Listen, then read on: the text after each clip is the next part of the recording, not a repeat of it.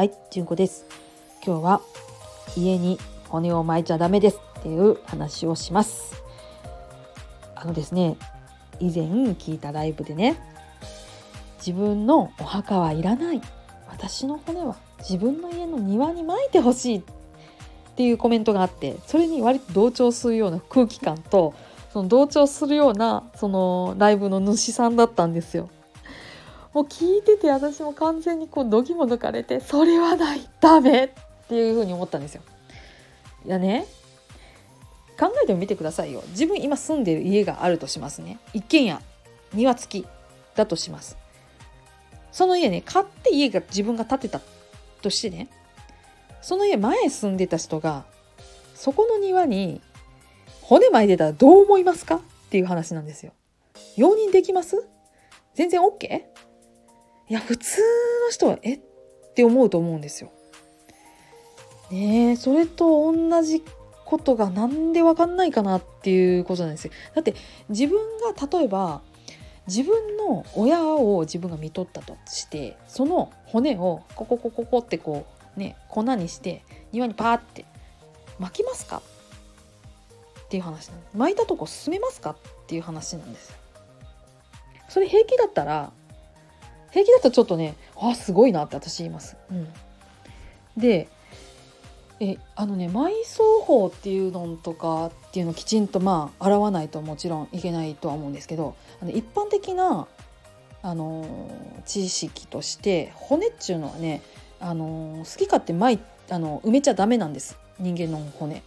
なのでその埋葬許可層みみたいなのも必要になってくるんです。で散骨っていうのはどういう運用かって言ったらもう骨とわからないように粉にしてとにかくもうあの粉々にすりつぶした状態でであの指定された範囲に巻くくらいっていうのを容認されてますよっていうことなんですよ。あくまで容認です。すごくグレーなんですよ。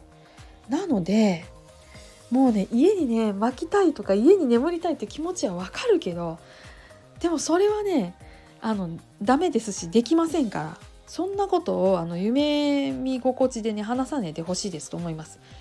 就活っていうのをやねあの言葉になってますけども就活っていうことで自分のこれからどうしようかなとかってなんかね自分が死んだ後のことまでね考えちゃう人いるんですよ。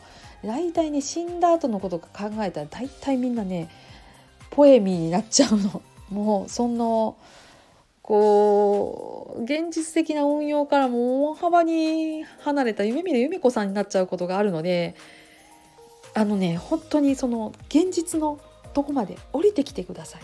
うん、であと自分の死んだ後のことっていうのは自分が考えても仕方がないことなのでそれは後の人に任せるプラスその人に使っていただけるお金を残すこのこんだけにもう尽きることだと思ってるのでもうしょうもないこと言わんといてください。ほんまにね私は思います。家にはお骨は埋めれません。負けません。それ以上です。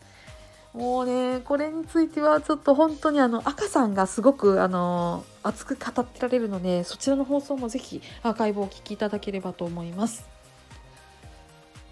はい今日もありがとうございました。皆さんどうぞ安穏な一日をお過ごしください。それではまたごきげんよう。